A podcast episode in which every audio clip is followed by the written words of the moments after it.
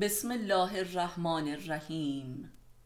دائرة المعارف عرفانی. جلد اول مجموعه مقالات. معلف استاد علی اکبر خانجانی. فصل اول فلسفه آدم و حوا. خودشناسی جنسی. زنی که مردش را در خانه تحمل نمی کند. زنان عصر جدید عموما بیگانه و فراری از شوهرند.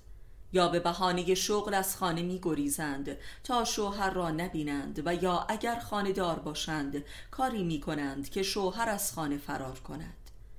آنچه که بین زنان و شوهران فاصله می اندازد روابط بیمارگونه و نامشروع با فرزند و فامیل و سایر روابط اجتماعی است که در واقع به خاطر نامعقول بودن پنهان از شوهر می ماند.